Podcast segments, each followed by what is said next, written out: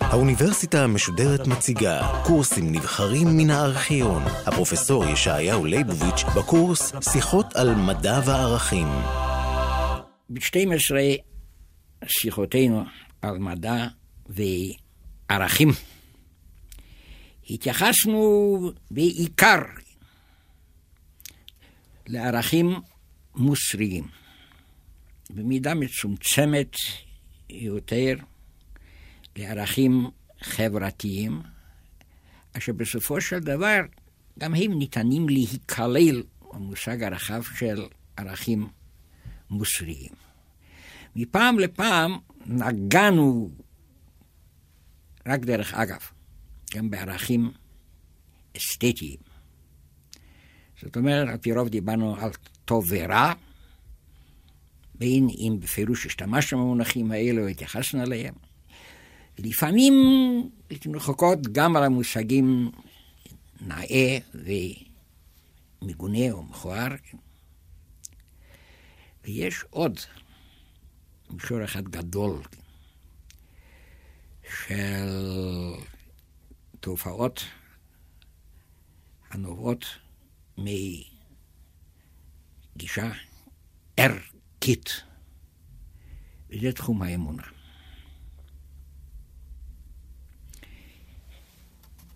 גם בדבר הזה נגענו אגב אורחה כמה פעמים, אבל נקדיש לנושא הזה את שיחתנו האחרונה. כן, הכותרת של השיחה הזאת יכולה להיות, כן, הצמד הרווח המקובל, מפורסם מאוד, גם בעיון רציני וגם בדמגוגיה, על הדת והמדע.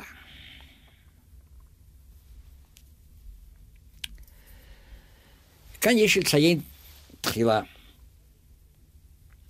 שהנושא הזה רווח מאוד מאוד בתקופה העתיקה ובימי הביניים, ואפילו בראשית התקופה החדשה. הנושא הזה שינה את מהותו שינוי יסודי לאור המדע המודרני, וזה קשור בדברים שעליהם כבר דיברנו. שהמדע המודרני שחרר את עצמו בכוונה ממושג התכלית בטבע.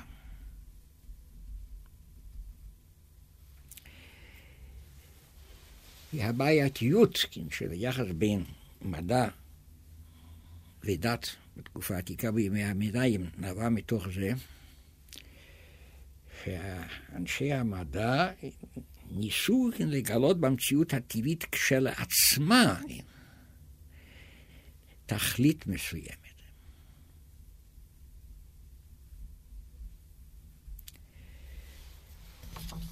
או אם נשתמש במונח שאנחנו משתמשים בו בצפחתנו, לגלות במציאות הטבעית משמעות ערכית.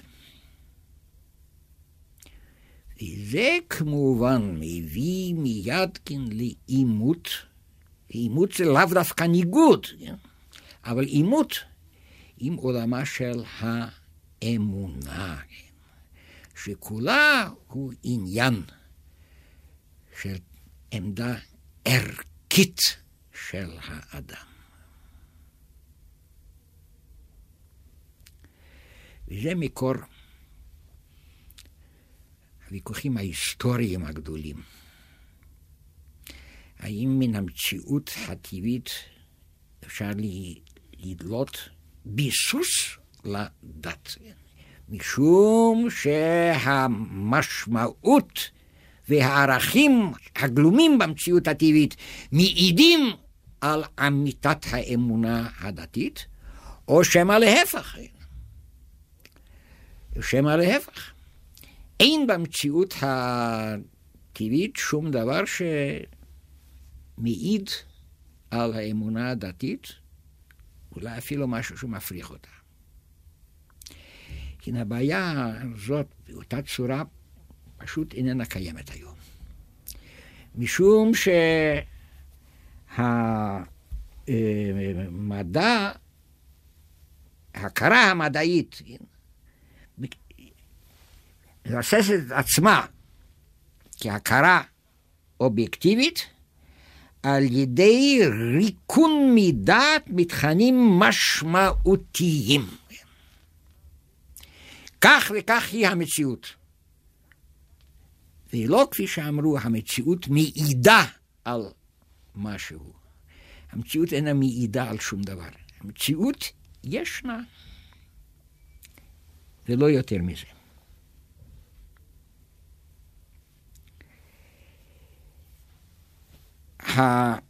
ההתקדמות של המדע מתבטאת, המתקדמות המדע מאות השנים האחרונות, מתבטא בשחרור מתכנים פילוסופיים.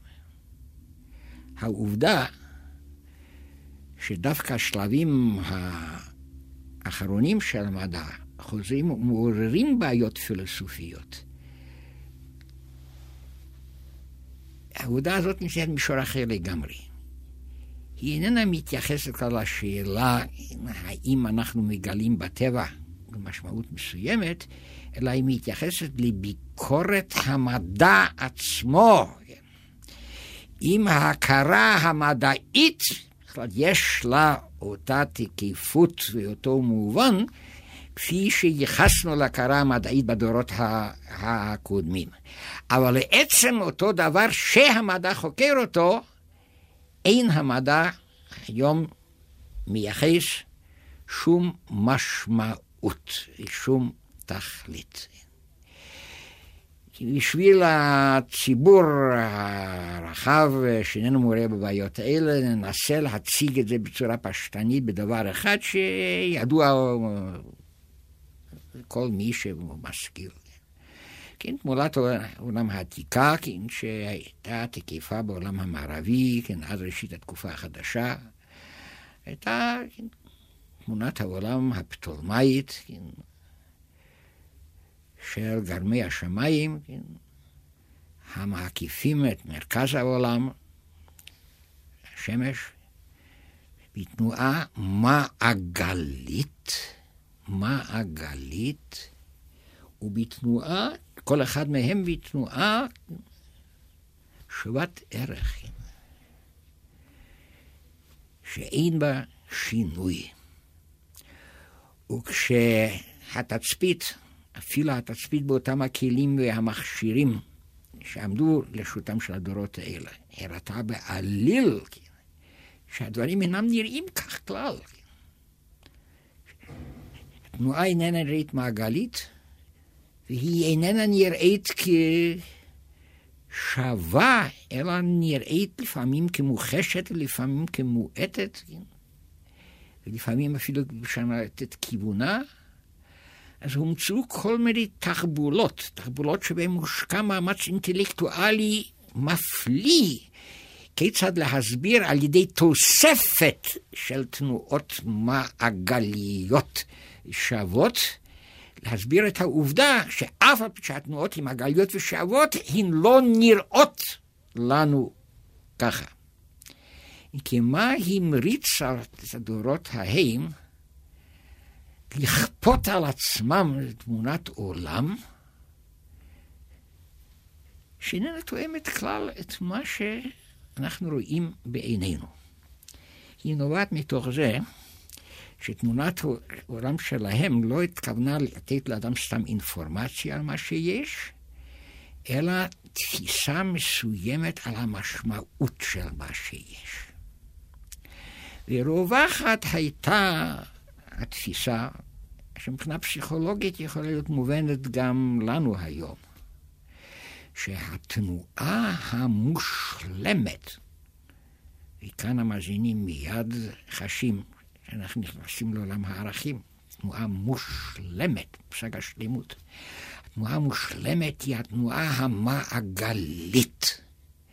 כל תנועה על פי איזה קו, יש בה איזה פגמים. היא משתנית מזמן לזמן, הכיוון משתנה מזמן לזמן, המרחקים מנקודת המוצא ודאי משתנים משעה לשעה. כן. התנועה המעגלית, יש בה הצד האידיאלי הזה, שהמסלול בכלל אינו משתנה, תמיד חוזר באותו... הגוף חוזר תמיד לאותה נקודה עצמה. זאת אומרת, בתנועה הזאת כלול משהו שקשור במושג הגדול של נצח. והמרחק מאותה נקודה שאליה מתייחסת התנועה הזאת, המרכז, איננה משתנה לעולם, כי גם בזה יש משהו מן הנצח. מה שאין כן בשום תנועה אחרת, כן, ששם המרחק לנקודת המוצא תמיד משתנית, הכיוון משתנה, המהירות משתנית. ולכן,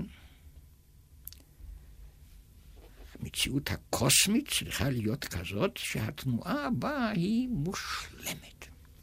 ולכן בהכרח, תנועות לגלמי השמיים מוכרחות להיות מעגליות, ומהירותה של תנועתו של כל אחד מהם שווה וקבועה.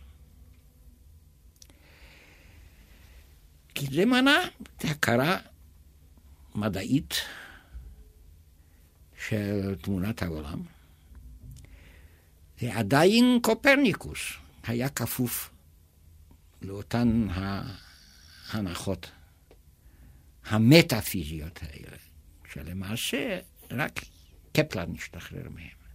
שם מסתכל בתנועה כשלעצמה, ולא בשאלה אם היא מושלמת או לא. לכן אם אנחנו מוציאים מהכרת הטבע את מושג השלימות והתכלית והמשמעות ותכנים רעיוניים הגלומים במציאות הטבעית, אז למעשה בתל שטח מגע עם כל התכנים של האמונה הדתית. יש לנו היום מקור לאינפורמציה על העולם, והוא המדע. ושוב נדון בשאלה הזאת אה, באיזו מידה אינפורמציה מהימנה או לא מהימנה. אינפורמציה על העולם נותן המדע. ומבחינה פסיכולוגית, אני חוזר למה שכבר אמרנו, המידע הזה כפוי על תודעתו של אדם המבין אותו. מבלי שהוא יכול להתייחס לדבר הזה, אם זה מוצא חן בעיניו או לא מוצא חן בעיניו, אם זה טוב, אם זה רע, אם זה נעים, אם זה מגונה וכולו וכולו. ומאחר שההתייחסות הזאת איננה קיימת, התייחסות לגבי טוב ורע, הרי האינפורמציה הזאת איננה מחייבת אותו לשום דבר. חיובים נובעים רק אם אדם משתמש בקטגוריות של טוב ורע. הדבר הזה חל לא רק על חיובים, אה, על חיובים במובן החיובי, אלא גם חיובים השלילי, זאת אומרת איסורים. זאת אומרת, מן המציאות הטבעית שאנחנו מכירים היום, הכרה מדעית, לא נובעים חיובים או איסורים. ואילו היסוד העיקרי והקובע, הן של התחושה הדתית והן של התודעה הדתית, איננו באינפורמציה שניתן או שלא ניתן להפיק מן האמונה, אלא במהותה של האמונה כתביעה המוצגת לאדם לעבוד את השם. מבחינה זו של האמונה הדתית הייתה כמובן תמיד עיקרה של היהדות. אלא שהיום היא עשויה להתבלט הרבה יותר מאשר בימי הביניים, שהם ייחסו לדת גם משמעות אינפורמטיבית. ואז הייתה השאלה אם האינפורמציה הזאת מתיישבת עם האינפורמציה שאנחנו מקבלים מן הדת. אבל אם אנו שואבים מן, מן האינפורמציה המדעית, אם אנחנו תופסים את האינפורמציה המדעית כאינדיפרנטית מבחינה ערכית, הרי עולמו של אדם המאמין, זאת אומרת, האדם בעל התודעה של מעמדו של האדם לפני אלוהים, איננו בכלל עולם שהוא תופס אותו מבחינת המידע שמוענק לו, אלא תודעתו הדתית מתייחסת בנקודת ההישמעות לתביעה המתחייבת מן המעמד הזה. ואילו מן הכרה המדעית לא מתחייב שום דבר. כפויה על האדם הכרת העובדה. אם זה כפייה, אפשר לומר שזה חיוב פסיכולוגי, אבל לא חיוב של התנהגות מסוימת. אין עיקרה של אמונה דתית ידיעה שמשהו בגדר עובדה, אלא עיקרה הוא ההכרעה שהאדם המאמין מכריע וההחלטה שהוא מחליט. מעין רמז, או נאמר סמל, להבדל שבין שתי הבחינות האלו ביהדות נמצא, אני מתאים, שמה שאני אומר כאן הוא בחינת דרש ולא פשט. אבל שהרי הדרש כידוע לא, לא ננעלו בפני שום אדם. כן, אני אומר, מעין סמל לשתי הבחינות האלה, גם בעולמה של היהדות, נוכל למצוא, אם נציג זו מול זו, את הפתיחות של ש... שתי תעודות גדולות מאוד של האמונה ביהדות. של ספר המדע לרמב"ם, ושל שולחן ערוך טור אורח חיים. המילים הראשונות של ספר המדע הן יסוד היסודות ועמוד החוכמות, לידע שיש שם, מדובר על אלוהים. המילים הראשונות של שולחן ערוך הן יתגבר, המדובר על האדם, יתגבר כארי לעמוד בבוקר לעבודת השם. כי במקרה אחד נקודת המוצא הוא לידע משהו, במקור השני, נקודת המוצא, עבודה, זאת אומרת חיוב מסוים. אמנם לשם מניעת כל ההבנה, אני רוצה להתאים שהידיעה שאליה מתכוון הרמב"ם איננה השגת אינפורמציה מדעית במובננו אנו, אלא מה שנקרא בלשון המקרא דעת אלוהים. ונזכור את הפסוקים האדירים בירמיהו, אל יתעלל חכם בחוכמתו ואל יתעלל גיבור בגבורתו ואל יתעלל עשיר באשרו, כי אם בזאת יתעלל המתעלל, השכל וידוע אותי. כי אני השם וכולו וכולו. אבל על כל פנים, הרמב"ם פותר בידיעה. וידיעה אצלנו, כי בעולם המדע, זהו המקצועות המדעיים כפי שאנחנו מכירים אותם, שאין להם שום התייחסות לדעת אלוהים, אינם מתכוונים בכלל לדבר הזה, ואינם דנים בדבר הזה, אפילו לגבי עולם האמונה, שריר וקיים.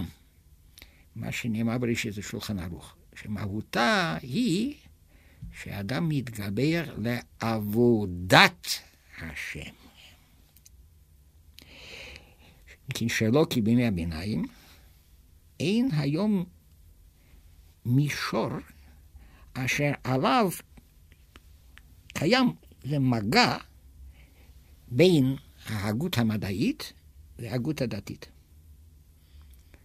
לשון אחר, אין יותר מגע בין ראיית העולם כאשר הוא, ונשים לב, אני לא אמרתי העולם כמו שהוא, אלא ראיית העולם כמו שהוא, וזהו המדע. ראיית העולם כמו שהוא, ובין ראיית חובתו של האדם בעולמו. אין שום קשר בין שני הדברים האלה. מה שנאמר המאמר התלמודי הידוע, עולם כמנהגו נוהג, על הנוהג הזה אנחנו יודעים משהו מן המדע. אמנם אנשי מדע יודעים מה מעטה היא מידת ידיעתנו. ושכל תוספת של מידע פותחת לפנינו אופקים חדשים של אי ידיעה. אבל אותו מעט שאנו יודעים, אותו אנו יודעים. ולא ניתן לערער תוכן זה של דורתנו על ידי גורמים שאינם באים ממקור ההכרה המדעית, כגון המידע הזה איננו מבסס ערכים.